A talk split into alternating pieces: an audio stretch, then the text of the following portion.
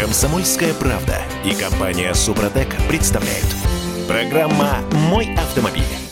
Москвич. Как много в этом звуке для сердца русского слилось, как много в нем отозвалось. Я варварски исковеркал Пушкина сегодня с утра не просто так. А сегодня нам с вами покажет первые результаты импортозамещения на московском автозаводе. Господин Соленин устраивает презентацию возрожденного москвича. Мы все прекрасно понимаем, что это китаец. Вот, и наши власти обещают нам, что это будет в том числе электрический китаец. Куда мы эм, катимся? Этим вопросом будем задаваться сегодня с утра. Я Дмитрий Делинский, Олег Осипов у нас на связи. Олег, доброе утро. Доброе утро. Координаты наши в пространстве, ну так, для того, чтобы у вас была возможность э, писать, задавать вопросы и как-то комментировать то, что происходит. 8 967 200 ровно 9702. А, по этому номеру принимаем сообщения в WhatsApp, Viber, Telegram и даже смс принимаем тоже. Ну и, собственно, насчет э, этого самого китайца. 400 бензиновых, 200 электрических машин на москвиче выпустят до конца года. В следующем году 50 тысяч э, с двигателем внутреннего сгорания, 20 тысяч электрокары. Эм, это замечательно. Это планы. Это ну, замечательный да. план. Да, начнем Хороший. с этого. Угу. И, и тут пишут, что под эти объемы в Москве уже сейчас устанавливают зарядные станции. И я вот не понимаю, а все эти люди, они зачем так стремятся в электрическое будущее? Ну да, есть статистика, продажи электромобилей в России выросли аж на целых 34%. Эм, но если заглянуть чуть глубже, за январь-октябрь на российском рынке было продано 2090 новых электромобилей. 2090. Да, и, кстати говоря, первое место по продажам остается за Теслой, а вовсе не за китайской вот этой вот всем, всем которая теперь нам э, в полном изобилии представлена. Да, дело в том, что, и, кстати сказать, э, вот очень важная вещь. И валют, который сейчас э, продается, первые результаты, угу. говорят о том, что покупают в основном юридические лица. Люди так, отдельные частные э, граждане, не особенно интересуются этим автомобилем. То есть это не, лишь... это не гражданская машина? По сути, да, наверное. Но а, вот то, что, так сказать, на что делает ставку и валют, и москвич, и другие производители электромобилей, которые сейчас как бы берутся за дело, это на субсидии государства. Но действительно там по кредиту доплата около миллиона, 925 тысяч, по-моему, рублей. Угу. Поэтому э, там москвич, я не помню, 3 с чем-то будет стоить. Э, а если с доплаты, то 2,5. Но Окей. лично мне а? Да, это, это все делает, вот эти самые эволюты и э, будущие москвичи, это делает самыми доступными для покупки электричками на российском рынке. А, вопрос, зачем? Ну, то есть вы же говорите, там есть какая-то статистика, что эволюты покупают эм, таксисты, ну, в смысле таксопарки. Ну, таксопарки там, может быть, для логистики какие-то, логистические компании и так далее. Ну, наверное, да.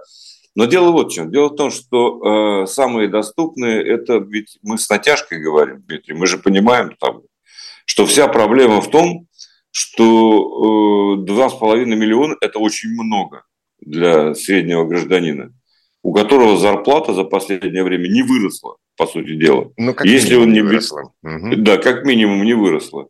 Реальные располагаемые доходы населения, извините за утреннее такое тяжелое слово, так сказать, они не растут, а падают. Вот в чем проблема. И поэтому можно, конечно, выпустить много, можно выпустить самим э, и самим же купить, допустим, да, э, это запросто для каких-то государственных нужд можно купить. О, вот. о гениально! Возить чиновников на эволютах. Вот. Я тут посмотрел отзывы на эволют. Люди уже поездили на этой машине. Ну, эволют iPro, который на самом деле Nissan Almera, в который засунули батарейку. Так вот, значит, регулировки по вылету руля в этой машине нет. То есть машина рассчитана на водителя ростом до 180 сантиметров. Блок климат-контроля, ну, в общем, не ищите его на передней панели, потому что он, он не зашит в мультимедийный комплекс, а это кнопки управления климатом находятся на подрулевых лепестках. Нормально? Значит, а, только фронтальные подушки безопасности, нет подогрева сидений и руля, нет датчика света дождя, нет круиз-контроля, аудиосистема всего на два динамика, и это продается у нас за 3 миллиона. Вот в этом все дело. Если бы это стоило, я не знаю, 1500, еще, так сказать, ладно, бог с ним. И потом там, вообще говоря, нечему стоить 3 миллиона. Вот там нет ничего, чтобы так дорого стоило. Ну, погодите, самая дорогая Либо... часть автомобиля – это батарейки. Ну, батарейки. Слушайте, а, и, мы, но... и мы их еще не производим. В Калининграде только налаживают производство батареек. Мы, как всегда, попадаем в ложную ситуацию, которая ничем не обусловлена. Так сказать. То есть, на самом деле, с одной стороны, да, электромобили – это будущее. Но весь мир так э, по этому пути идет. Тут мы, конечно, не останемся в одиночестве. Э, действительно, э, не было бы счастья, да несчастье помогло, что называется. Электромо... За электромобилями будущее. Э, но при этом и то, что инфраструктура развивается, тоже хорошо. В конце концов, нормализуется ситуация в целом, так сказать, и так и будем покупать, допустим, Теслу, которая там в Германии недалеко уже относительно выпускается и так далее. Но, может быть, и э, китайцы тоже пригодятся. Но они должны стоить в разы дешевле. Просто в разы, с моей точки зрения. Ну, вопрос массовости производства. То есть, окей, ты можешь выпустить тысячу машин, они будут стоить как чугунный мост. Если ты те же да. самые машины будешь э, выпускать тиражом в 10 тысяч, они будут стоить уже дешевле.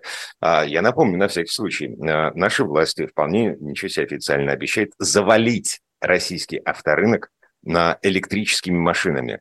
Москвич 20 тысяч электрокаров планирует выпустить на будущий год, а Эволют только электрокары выпускает. Они, кстати, поставили на конвейер а, первый кроссовер, а, как он называется, iJoy, Эволют iJoy. Но. Ну вот все, все это, к сожалению, э, упирается в стоимость. Как это было всегда на российском рынке, в особенности, кстати, и на других тоже важно, но и на российском в особенности. И у нас происходит еще одна интересная штука. Так. У нас э, э, усугубляется расслоение владельцев. То есть мы покупаем либо очень дорогие, либо очень дешевые в кавычках автомобили. Среднего О, ничего нет. Слушайте, Просто это... провал. Сегодня с утра я прочитал выдающуюся, просто фантастическую новость. В Москве открылся автосалон Lamborghini. Нет, да она не фантастическая, так сказать. Где, ну, где-то есть люди, которые умеют, так сказать, зарабатывать, которым, э, которые делают деньги на всем, да. Ну, вот они и покупают. И, конечно, в столице... Посреди всего это, посреди всей этой чумы на оба ваших дома, значит, в Москве салон Lamborghini. Да, они торгуют там э, э, параллельным серым импортом, то есть машины с минимальным пробегом э, с одним владельцем. Ну, то есть ПТС уже не девственно чист. А, но тем не менее, а, открылся автосалон Lamborghini.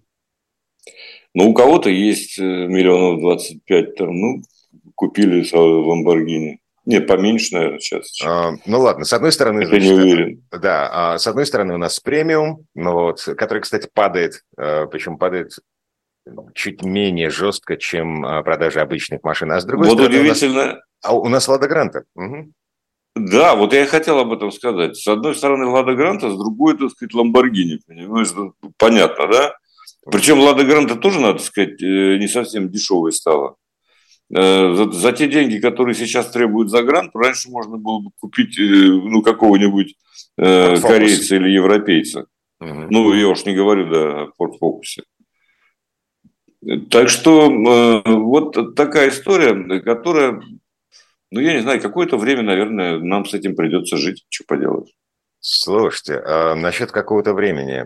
Глава Автотора ну, вот эта калининградская контора, которая а, развелась с BMW, Hyundai и Kia, и собирается выпускать китайцев, и к тому же там батарейки собирается выпускать к электромобилям. Короче говоря, глава Автотора, господин Крабунов, на этой неделе заявил, что авторынок вернется к докризисному уровню не ранее 2028 года. Ну, оптимистично, да. Вот что хорошо в прогнозах, что их можно сейчас любые делать. Угу. Все равно ни один не сбудется. Это все совершенно очевидная вещь. Ну, 28-й. Ну, дожить бы, вообще-то говоря, до 28-го, да, так сказать. и 26-й, 29-й, это не имеет никакого значения. Мы живем здесь и сейчас, и нам сегодня нужны доступные автомобили с хорошей инфраструктурой. Из Перми 14 нам пишет э, несколько сообщений, серия такая в развитии нашего разговора по поводу э, электричества. Э, Здрасте, мужики, нам на газу неплохо ездится. Ну, зачем нам электрички, такси? Все на газу, не врите сами себе, господа ведущие. Да ну, какие к нам претензии? Что мы врем сами себе? Ерунду тоже бывает, пишут люди. Я прошу прощения, конечно, за такую выходку, но все нужно. И газ нужен. По газу программа существует, между прочим, э, правительственная. Кривая и, и косая. Но, тем не менее, ну, как-то, так сказать, что-то делается какие-то послабления в смысле постановки на учет газобаллонного оборудования, в общем. Ну, что-то там медленно, со скрипом, как всегда, у нас идет. Но одно другому не мешает. Пусть цветут все цветы. Угу. Как говорят наши друзья китайцы. Пусть а... будут и газовые автомобили, и электрические автомобили. Главное, чтобы они были доступными, сказал я гнусно. Угу. И еще несколько раз. Я слышу демонический хохот за спиной Олега Осипова. Мы вернемся буквально через пару минут. Впереди немножко рекламы. Я напомню, 8 967 200 ровно 9702. Это номер, по которому нам можно писать в WhatsApp, Viber и Telegram. Комсомольская правда и компания Супротек представляют. Программа «Мой автомобиль». А тем временем уже треть новых машин в России китайцы. А, на это мы вернулись такую импровизированную студию радио «Комсомольская правда». Я на берегах Невы, Дмитрий Делинский, Олег Осипов э, на берегах Москвы-реки. Э, Олег, доброе утро еще раз. Доброе утро еще раз. А, кстати, что, как у вас там с ледяным дождем? Разгребли? Я вчера попал в него э, утром, когда ехал по делам, и нет еще. Ну, в принципе, я так думаю, что пробки сохранятся в Москве, если об этом идет речь. Угу. Но самая большая беда Москвы не э, ледяной дождь, а грязь на дорогах, которая вчера была просто немыслимой. И вследствие этого было очень небезопасно ездить. И очень много мелких аварий. Вот что э, нам принесла погода и подход к уборке территории. Ну, это, в общем, обычный подход к уборке территории. А, а, я не буду сейчас ничего рассказывать про то, как к этому подходит в Петербурге. Вот. Потому что притча в языце прошлая зима все расставила по своим местам, и прямо сейчас наши власти говорят, мы сделали выводы, мы к этой зиме готовы. Ну, Дима, ты меня, извини, но вот у меня как-то отпечаталось в памяти, что некоторое время назад Питер не убирал снег, так сказать, и все было чисто и, в общем, красиво. Да, с одной стороны, да. С другой стороны, а, значит, когда начались температурные качели, вот этот переход через ноль плюс, минус, плюс, минус, весь этот красивый снег превратился в наледь. Вот. И это, ну, так себе история. Понимаю. Но я даже... Вот тут из двух зол выбирают э, наименьшее. Что лучше, реагенты или лед, трудно сказать, потому что реагенты тоже скользкие, должен заметить. Угу, но они хотя бы прожигают весь этот лед до асфальта. Или что у вас там, плитка везде уже, да? Угу. А, до глин, э, до грязи они прожигают, а потом все это в виде каши вчера вот нам и э, обеспечило увеличение аварийности. Так, ладно, по поводу аварийности. Госавтоинспекция выкатила прелюбопытную статистику Значит, у нас, с одной стороны, вообще все хорошо. За 10 месяцев этого года число аварий сократилось на 5%, число погибших в ДТП сократилось на 5%, число пострадавших на 5%. Ну, там неровно, там какие-то копеечки, э, хвостики плюс-минус. Так или иначе, э, значит, верной дорогой идем, товарищи. Э, аварийность в нашей стране падает, безопасность на дорогах растет. Но при этом выросло число аварий по вине водителей иностранцев на 4% выросло. В общей сложности иностранцы на наших дорогах э, совершили 4300 ДТП, в которых погибло 387 человек, это плюс 11% к прошлому году, и ранено 5700 человек, э, тоже плюс 5% к прошлому году. Лидеры по абсолютному количеству таких аварий Москва, Петербург, Московская область. И больше всего ДТП провоцируют водители из Узбекистана, Киргизии, Таджикистана, Армении, Азербайджана. Вот э, тот мир, в котором мы живем по версии госавтоинспекции. И все равно я с упорством маньяка буду утверждать, что они не делают погоды на рынке большой. В Москве это очевидно. Они, к сожалению, мешают на дорогах, да. Они перерабатывают, это старая история. А в смысле перерабатывают? Речь идет о таксистах. О таксистах в первую очередь, конечно. А, ну то есть о ком еще? в статистике ГИБДД там нет ну, как бы разделения по профессиональному признаку все водители. Да нет, нет, ну и понятно, что, собственно, речь главным образом, можно сказать, только о таксистах в данном случае. Угу. Понятно, а... что все эти, все эти люди, так сказать, они вынуждены э, подрабатывать. И... Армяне и азербайджанцы таксисты? Да, у нас всех хватает. У меня вез бурят недавно. Но ну, бурят-то наш, в общем, российский, как бы. Вот. И я, я думаю, что все-таки, вот несмотря на то, что это говорю, вообще статистика в высшей степени любопытная. Э, в публикации, которую я в данном случае вижу в «Коммерсанте», там упоминается о том, что мы должны достигнуть нулевой смертности к 30 году. Ой. И в этом, ну, так было... Это... Президент распорядился, мы помним. Угу. Да. Э, Колокольцев, между прочим, правильно сказал, что можно достигнуть нулевой смертности, если полностью перекрыть дорожное движение. Да. Это, это будет полный ноль. Я с ним совершенно согласен.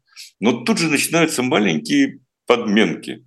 Вот по словам того же Колокольцева, так сказать, э, сократилось там на 20% и так далее. Но какие он видит два фактора? Это выезд на встречную полосу движения – аварийность имеется в виду, угу. и вождение в нетрезвом состоянии. Ну, вот полная ерунда. Погодите, погодите. Официальная статистика. Каждое десятое ДТП в нашей стране происходит по вине пьяных водителей. Слушай, а по вине плохих дорог или некачественной разминки больше 20%. Ну, хорошо. Ну, в два раза больше. Ну, Может, с давайте, этого начать? А давайте бороться комплексно для того, чтобы... Ну, давайте. Да, боремся. Боремся. Боремся боремся комплексно. Это э, совершенно правда. Но я бы начал все-таки с того, что э, наибольший представляет э, наибольшую опасность. В частности, дорожная разметка, порядки на дорогах, которые mm-hmm. мы не можем, не умеем, и даже в Москве, тем более в Москве, организовать как, э, по уму. Вот э, главная проблема. Я каждый день езжу, каждый божий день. Я это просто вижу. Становится хуже и хуже. Причем не с каждым годом, а с каждым месяцем, я бы так это сказал. А, слушайте, а вот сейчас еще снег пойдет, ну вот, и разметочку... Он уже что, есть. Да, заметет к чертовой матери, и э, ездить-то как будем? Э, как привыкли? А камеры будут все равно штрафовать, выписывать постановление, вот эти вот самые фотографии. Слушайте, Потому... по-моему, в прошлом году э, ваши московские э, вот эти самые умельцы из МАДИ, э, или как там эта контора называется, ну, короче говоря, вот эти все люди, они говорили, а, не, если камера не видит разметку, ну вот, она не будет штрафовать. Они, они врут. Э, вот как, как это было в каком-то хорошем произведении. Они соврали. Mm-hmm. Дело в том, что камера видит лучше. На этот счет э, были исследования, есть масса публикаций. Камера видит лучше, чем водитель. Они видят под разным углом камеры и водители. То есть водитель ближе к земле, ему хуже видна разметка в данном случае. Камера сверху, ей лучше. Кроме того, разметка, в частности, прописана в программе. Да, То есть там... камере не нужно видеть визуально, угу. она, у нее зашито это все. Но самое противное заключается в том, что и на фотографиях эта разметка видна, потому что камера обладает, ну, как бы там эффект подсветки есть. Угу. Она может различить разметку даже под тонким слоем снега. И будьте любезны, 500 рублей, когда ничего особенного, 3000, когда выехали на полосу для общественного транспорта. Очень, и, кстати говоря, э, огромное количество. На первом месте идет, конечно, скоростной режим от 20 до 40. Там выписано в Москве, по-моему, 30 миллионов э, квитанций в этом году, а э, почти половина из них – это за скоростной режим. И на втором месте это нарушение правил разметки. То есть, а... то есть вот смотрите, одна просто простая вещь, я уже говорил, по-моему, об этом. Вот в бюджет 30 э, миллионов, да, можно себе представить, сколько миллиардов это приносит э, в наш бюджет. Но угу. просто нанеси такую разметку, которую нельзя соблюдать, и собирай деньги.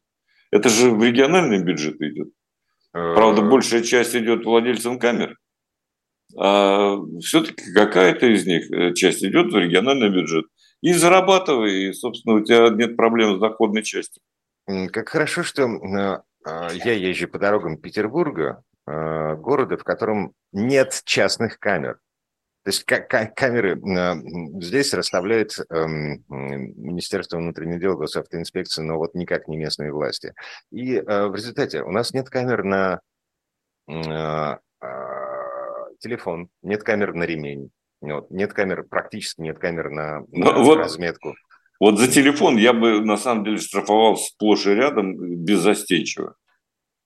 Это а. потому что совершенно недопустимая вещь, и я вижу, что с этим бороться пока не получается эффективно, к сожалению. Согласен. Вот. Ладно, э, давайте вернемся к машинам. Э, э, эту четверть начали с эм, громкой мысли о том, что треть новых машин в России – это китайцы. Докатились. Самая популярная иномарка в нашей стране – это «Хавал». Вот. Но к нам везут и альтернативные варианты.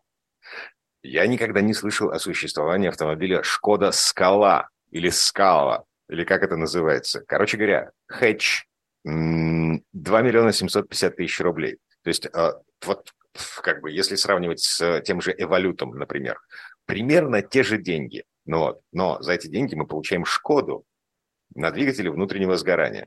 Что это такое? Что это за «Шкода Скала»? Для какого рынка она сделана, я вот но меня привлекает эта цена, например. Ну, то, что вот я вижу там на достаточно плохой фотографии в газете, это, по сути дела, бюджетный автомобиль, это сразу понятно, да? Угу. Понятно, что по, под капотом 1.6 можно даже не заглядывать, где-то около 110 лошадиных сил. Все ясно. Понятно, что э, э, вообще говоря, это, конечно, э, очень неплохой вариант, потому что, ну, если за эти деньги больше ничего приличного не купишь, то Шкода вообще это образец по управляемости, между прочим, как вообще Volkswagen mm-hmm. в массе своей. Э, то это правильный переднеприводный автомобиль. Я могу не заглядывать в технические характеристики, чтобы это понять. Да? И это действительно очень неплохой, с моей точки зрения, вариант. Если вы не хотите взять слегка поддержанную, но выше классом машину э, в той же Европе и ввести ее частным образом. Это все параллельный импорт. Еще раз повторю, машина есть в салонах, а, ввезенная по серому параллельному импорту. Точно так же в нашу страну вернулись э, Nissan еноты, ну то есть Nissan No, 2 миллиона, всего ничего. А, а еще жесть вообще. В России начались продажи Иран Ходра. А вот это не надо. Миллион семьсот семьдесят тысяч рублей за автомобиль под названием Тара. Я сейчас посмотрю, что это такое. Ну, пока... Да перелицованный Пежо исторический. Я вам могу сказать так просто, даже не заглядывая. Эти реклама и новости. Вернемся через пару минут. Комсомольская правда и компания Супротек представляют. Программа «Мой автомобиль». Обымши соврамши, и за что извинения свои приношу, а официально Иран Ходра Тара еще не продается в России. То есть это снова параллельный импорт. Официально эта машина появится на российском рынке в первом квартале 2023 года. И вот эта самая Тара, это, да, действительно, эм, Олег Осипов прав, это Пыжик, 301 Пыжик. Вот, ну, иранской сборки. Олег. Да, э, хорошо, что угадал, я бы так сказал. Тут а мой что? коллега Макс Кадаков, главный редактор, кстати, за рулем, он э, интересный прогноз э, сделал, что могут подешеветь автомобили. Все-таки надо что-то позитивное. Так. Ну, вот он молодец. Он э, правильно заметил, что нам не хватало примерно миллиона новых автомобилей. Угу. Вот когда они появятся, любым способом, параллельным или прямым, или каким еще, так сказать, соберем мы столько машин, то э, тогда цены начнут падать. То есть вот э, базировался на том, что если в прошлом году мы купили миллион шестьсот семьдесят тысяч э, новых легковых автомобилей, автомобилей, то в этом году в лучшем случае выйдем э, на 800 тысяч, то есть ровно на, да нет, больше, чем на 50, на 60 процентов меньше. Угу. Ну, то есть при, пример, примерно миллион логика... это, это дефицит, эм, который сейчас не заполнен ничем, э, в связи с этим рынок продавца... Ну вот он уже начинает заполняться, начинает, только вот как-то все цены вниз не ползут, а все мы какие-то миллионы с вами, вот как, как не говоришь о чем, что, сколько стоит там новый москвич или новый валют, там обязательно больше трех миллионов. Угу. Вот это вот меня огорчает несколько. Но Нет. рано или поздно, конечно, если э, все подход останется прежним, рыночным, то, конечно, они должны снижаться. Угу. Правда, до э, определенного предела. А, ничего в этой стране не дешевеет, э, кроме огурцов Нет. Э, к сезону, и капусты, и лука, и картошки. Вот. Ну, не знаю. Будем посмотреть, что называется. А, еще о деньгах. А, тут всплыла любопытная тенденция. Страховые компании начали расторгать э, договоры ОСАГО без возвращения денег это называется страховая премия. Короче, аналитики, сидящие на порталах Банки.ру и Сравни.ру, что-то в этом духе, обратили внимание на то, что резко выросло число жалоб автомобилистов на страховые компании, которые находят ошибки в полисах и тут же расторгают договор что типа а, мы боремся с мошенничеством. Вот, возможно, это было, а, была попытка а, значит, ввести в заблуждение страховую компанию, поэтому идите лесом, денег мы вам не вернем. Вот. Например, ошибаемся при вводе там, номера ПТС. Вот. На одну цифру ошиблись. Бывает. Не проверили.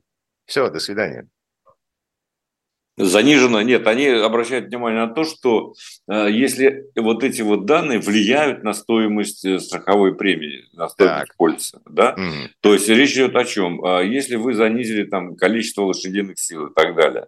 Но там же есть такие пункты, которые вообще просто это по ту сторону добра и зла. Территория преимущественного использования автомобиля. Да. Ошибся, все. Но это mm полный бред. Это, конечно, это говорит об одном. У меня к страховым компаниям одинаковое отношение ко всем. Это рвачи. Это люди, которые хотят нас обобрать, а э, возместить как можно меньше. То есть заработать. Э, понятно, да? Ну, поэтому, э, конечно, вот эти все уловки, так сказать, это никуда не годится. И совершенно правы те, кто утверждает, что необходимо выстроить иную систему взаимоотношений с страховыми компаниями. И потом, а... почему это они премию не возвращают, если расторгают? С какой стати такой? С какой перепуга? Но говорят, что все законно. Но... Явно нет. Они говорят, они могут написать все, что угодно в законе. Угу. А другие люди могут принять этот закон, не вчитавшись, скажем, в то, что написано мелким шрифтом. Скажу я мягко, так сказать, да? Соответствии, ну, цитирую э, комментарий Абсолют страхования. В соответствии с правилами ОСАГО, страховщик вправе в одностороннем порядке расторгать договоры при выявлении недостоверных сведений, имеющих значение для определения степени страхового риска. Значит, э, плохие правила страхования. Просто плохие. А... Просто не горят. Они не для людей, они для страховщиков. Um... Вот для чего. И конкуренции как таковой нет на рынке. В этом вся проблема. Ну, и... короче, мы вот как бы мы просто живем с этими правилами, и изменять их а, мы не все, мы просто можем сказать, э, ребят, а, будете подписывать бумажки со страховой, вот, будете заполнять эм, электронный полис ОСАГО э, там где-нибудь на сайте, вот, будьте внимательны, иначе можете остаться и без денег, и без полиса. Сейчас это, ну, становится распространенной практикой. Как в одном замечательном фильме было э, сказано, а вот надо в другой страховой компании застраховаться от того, что тебя э, лишат полиса по инициативе вот этой страховой компании. Ну, зашибись. И за это еще заплатим, да? И за это еще, да, заплатить. То есть а... нормальная, да, ситуация? Ага. Эдик из Ижевска пишет, разметку уже не видно, два раза за год наносили. Э, ну, то есть э, это не снег, не погодные условия явления, а ну, просто дешевая краска кто-то украл. Вот. Это к вопросу о том, а, за что штрафуют. Кстати, интересно, в Ижевске а, есть камеры на разметку? Штрафуют автомобилистов за пересечение сплошной в автоматическом режиме? На. Ну, черт знает. А почему? Город-то не маленький, в общем. Угу. Э, могут штрафовать, конечно. Так, что у нас еще есть? У а, нас много чего, на самом деле. А машина у нас есть сегодня? А машинка есть. Мы трогаем У нас всегда есть машинка. Да. машинка, так. причем вот наше все китайское. Ой, и мы продолжаем точки... привыкать и смиряться. Угу. Продолжаем привыкать и смиряться. Я тут, кстати говоря, когда я же рассказывал вот на прошлой неделе, про Exit VX самого большого китайца, полноприводного, да, угу. он поскрипывает. Теперь я выяснил, как работает система полного привода у того автомобиля, которым я вчера буквально расстался, и взял другой. Так вот, с которым расстался. Конечно, э, это все-таки кроссоверная система полного привода, к ней надо привыкать. Необходимо тем, кто владеет этим автомобилем или собирается его покупать, выезжать на скользкий лед и желательно его покрутить, потому что задние колеса подключаются только при пробуксовке передних, Угу. И это меняет характер э, автомобиля, характер управления. Он легко может уйти в занос. Но иногда это хорошо на скользком покрытии, но с этим надо уметь обращаться. То есть э, он не всем корпусом может уйти. Вы можете сделать так при грамотном управлении, что он занырнет в поворот очень, так сказать, э, как бы сказать, с небольшим предварительным заносом. Но учитывая, что это 5 метров в длину, в общем, это надо уметь делать. Необходимо тренироваться. Вот что я хочу сказать. А вчера я пересел на другой автомобиль, и который мне, в общем, ближе, потому что он чуть поменьше, с тем же полным приводом, но который работает по-другому. Это Exil, Exit TXL. Угу. TXL. Он, конечно, менее мощный. Там два, здесь э, э, 1,6 э, литра, правда, с турбиной. Ну, в общем, 186 лошадиных сил тоже, в принципе, хватает ему вполне. Э, машина не маленькая, но уже не семиместная, а пятиместная. у меня в данном случае. И управляется очень неплохо. Э, то есть такая жесткая. Единственное, что меня совершенно раздражает в этом автомобиле, как это не парадоксально, это услужливо выезжающая на таком электролифте подножка. Вот вы открываете дверь, и тут же выезжает подножка. Когда вы садитесь в машину, она удобна, вне всякого сомнения. Хотя кроссовер не такой уж и высокий. А вот когда вы выходите, вы неизбежно будете пачкать брючином. Mm-hmm. Ну, черт его знает, может, кому-то это очень даже дамам понравится. А, слушайте, а, ну, по принципу, а, мы собрали все, что было, все самые передовые решения мирового автопрома и впихнули их в одну машину. Слушай, ну ты знаешь, вот на самом деле э, выглядит неплохо. Более того, она и управляется лучше, чем другие автомобили, потому что подвеска, с моей точки зрения, чуть адекватнее. Она все-таки не такая расхлябанная, не такая мягкая и вполне э, дает ощущение дороги. Вот вчера в, эту, в эту самую жуть, в, в каше я ездил, и, в общем, э, причем мне повезло, я проехал в одну сторону на одной машине, а возвращался на другой. Я мог сравнить. И, конечно, TXL э, выигрывает в этом отношении. То есть более жесткая, более адекватная, упругая подвеска, она себя лучше ведет на, на такой дороге. И полный привод, там нет скрипов, когда он подключает, когда подключаются задние колеса. И такое ощущение, что всегда какая-то часть момента так настроена. Это же программа на самом деле. Это же электронное управление э, приводом. Такое ощущение, что всегда сзади есть хотя бы какая-то часть крутящего момента и мощности. То есть это очень здорово. Так и надо настраивать. Так настраиваются все европейские полноприводные автомобили практически. Ну, если мы не говорим о механическом приводе. А, а Exit, именно кроссоверном. Да, Exit, еще раз на всякий случай напомню, это китаец, чистокровный китаец, э, построенный компанией Cherry. Вот. Именно, именно, совершенно э, правильно. Это Cherry, но это все-таки премиум такой суббренд. Угу. Кстати, напомню, я как ты говорил, и, может быть, еще возьму, хочу все-таки испытать ее зимой. Там есть еще супер премиум суббренд Омода. Да. И тоже черри. И тоже официально поставляется в нашу страну. Да, в общем, выбирай не хочу. А, так, вопрос у нас еще один созрел. А, а, значит, из Новосибирска 30-й пишет. Сейчас действует автоматическое продление водительского удостоверения, которое закончилось. Скажите, пожалуйста, действует ли это правило на удостоверение машиниста-тракториста? Э, а... Я, я вот тут что-то вообще... Слушай, да, ну уточняйте все-таки у юристов, а лучше еще в своем местном ГАИ. Угу. Так, ладно. Впереди Сан Саныч Пикуленко, а с Олегом Осиповым мы на этом попрощаемся. Олег, спасибо. Хорошего дня. Всего доброго. Всем удачи на дороге. Угу. Комсомольская правда и компания Супротек представляют. Программа «Мой автомобиль». А это мы вернулись в студию радио «Комсомольская правда». Я Дмитрий Делинский. В этой четверти часа у нас традиционная история от Александра Пикуленко. 1989 год. В США компания Microsoft выпускает первый текстовый редактор. Советский Союз завершает вывод войск из Афганистана. Американец Дуглас Энгельбарт э, получает премию за изобретение компьютерной мышки. А на экраны выходят фильмы «Индиана Джонс. Последний крестовый поход», «Назад в будущее 2» и «Кикбоксер». Осенью того же 89 года на 28-м токийском автосалоне компания Mitsubishi показывает два концепт-кара. Mitsubishi HSR-2 и Mitsubishi HSX ставшие прародителями купе Mitsubishi GTO. Сложно, да? Ну, короче, смотрите и загибайте пальцы. Электронное управление подвеской — Активная аэродинамика с автоматической регулировкой переднего и заднего спойлеров. Не просто полный привод, а четыре активных колеса. И все это в конце 80-х. Но слово Сан Санычу. Предыстория. Этот автомобиль стал первым спорткаром, который можно было купить в России у официального дилера. И хотя до наших дней дожили едва ли несколько десятков Mitsubishi 3000 GT, она до сих пор впечатляет.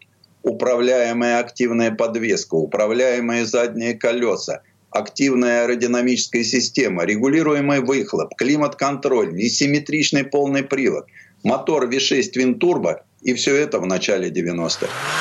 Хищная морда с жаберными щелями воздухозаборников, акульи плавники на панели перед радиатором, дефлекторы подвода воздуха к задним тормозам – большое антикрыло во всю ширину багажника. Все это работает на спортивную сущность машины.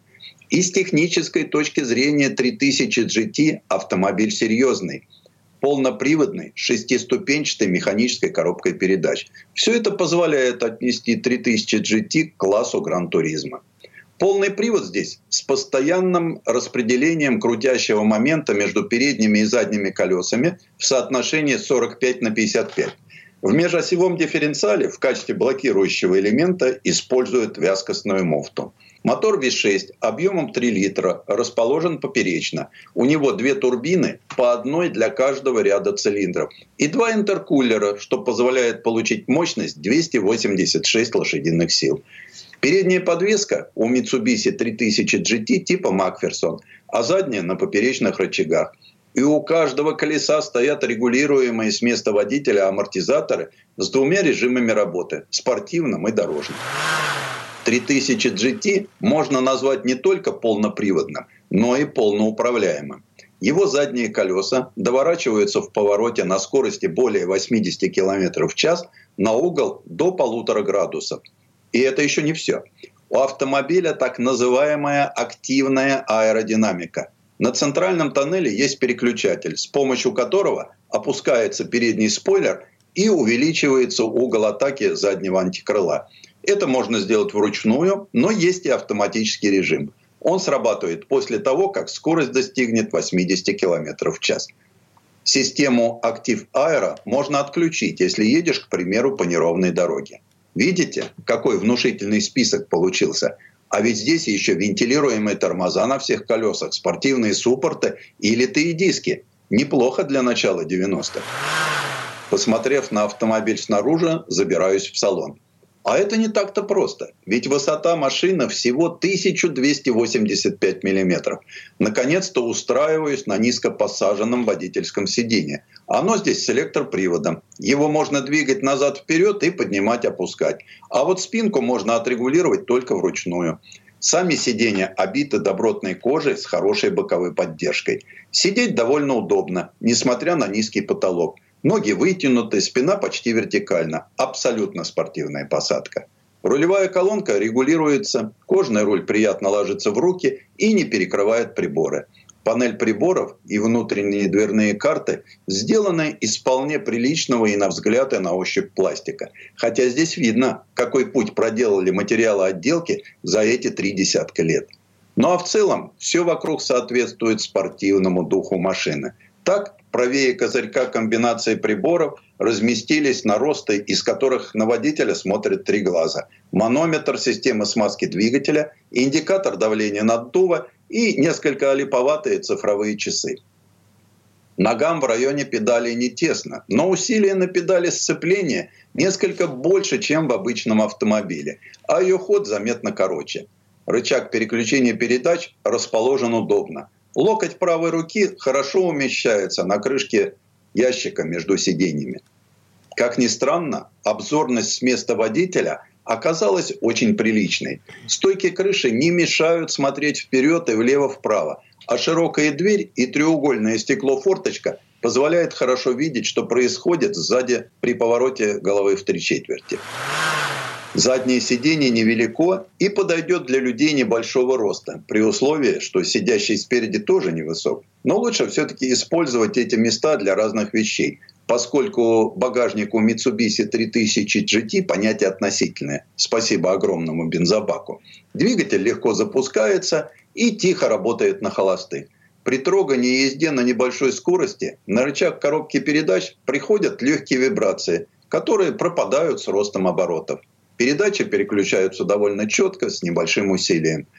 Хода рычага короткие, но чувствуется, что у него автоматические и даже праворульные корни. Расположен он далековато, а перед ним еще и рычаг ручного тормоза. Нажимаю на газ, и 3000 GT послушно, без запаздывания набирает скорость. Как и полагается спортивному купе с хорошо сбалансированным, отзывчивым атмосферным мотором. Но а если нажать на педаль газа порезче, совсем другая реакция. В дело со свистом вступают турбины, и после магических 3000 оборотов Mitsubishi 3000 GT не узнать. Теперь это очень динамичный автомобиль. Современные соседи по потоку от старичка безнадежно отстают. Очень быстро привыкаешь к габаритам и начинаешь получать удовольствие от быстрых маневров в городской толчее а благодаря мягко срабатывающему сцеплению езда на 3000 GT не изнуряет даже в пробках. Еще перед поездкой, взглянув в техническую характеристику, я не сомневался, что с тормозами будет все в порядке. Так и получилось. Торможение очень надежное и хорошо прогнозируемое. На мокрой дороге АБС помогает машине вцепиться в асфальт и только потом ощущается вибрация на педали – Поначалу работа подвески смущала во многом из-за постукивания на стыках и небольших ямках. Но с ростом скорости этот недостаток развития не получил. Зато появилась интересная, но не очень приятная особенность. Стала заметна реакция на продольные неровности, например, колеи в асфальте. Вертикальные колебания колес начали передаваться на средней по мягкости, почти как у обычного автомобиля руль. Я даже подумал, что у 3000 GT задние колеса подруливают в произвольном порядке и решил, что надо сделать скидку на возраст. Но оказалось, что все дело в кинематике передней подвески и рулевого механизма, а также характеристики гидроусилителя. С дальнейшим ростом скорости поведение Mitsubishi 3000 GT это подтвердило. Ехать машина стала спокойнее. У нее появилась хорошая курсовая устойчивость. Но ведь Mitsubishi 3000 GT все-таки спорткупе, да еще и с претензией на Гран-туризма. Поэтому очень захотелось проехаться по гоночной трассе. И я отправился в Мечково. Там перед заездом перевел аэродинамику в автоматический режим работы, а подвеску в положение спорт. Вот теперь можно и стартовать. Динамика по-прежнему отменная, а скорость на прямых приближается к 200 км в час. И как-то забываешь, что этой машине почти три десятка лет от роду. И больше всего волнует, как 3000 GT будет вести себя в виражах и режимах близких к предельным. И вот разгон, обороты около 5000, и машина послушно заныривает в поворот. А там легко держится на траектории с помощью руля и газа. Вот что значит полный привод и подруливание задней оси. И тем не менее можно легко заставить автомобиль скользить всеми четырьмя колесами. При этом вероятность ошибки невелика, учитывая соотношение мощности двигателя и массы 3000 GT. А самое главное, что машина движется в контролируемом режиме, а небольшие неточности на траектории легко исправляются доворотом руля и действиями педали акселератора. Обладая ярко выраженными дорожными наклонностями, спорткупе не спасовало и на гоночном треке.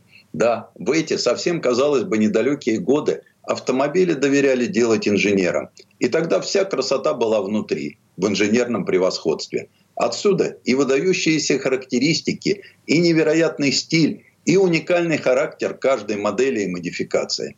Это вам не сегодняшние спорткары, частенько дерзкие внешне, но по большой части унифицированные во всем, в том числе и в ездовых эмоциях. Предыстория. Сан Саныч, спасибо. Это был Александр Пикуленко, летописец мировой автомобильной индустрии. И у нас на этом все на сегодня. Дмитрий Делинский, радио «Комсомольская правда». Берегите себя. Программа «Мой автомобиль».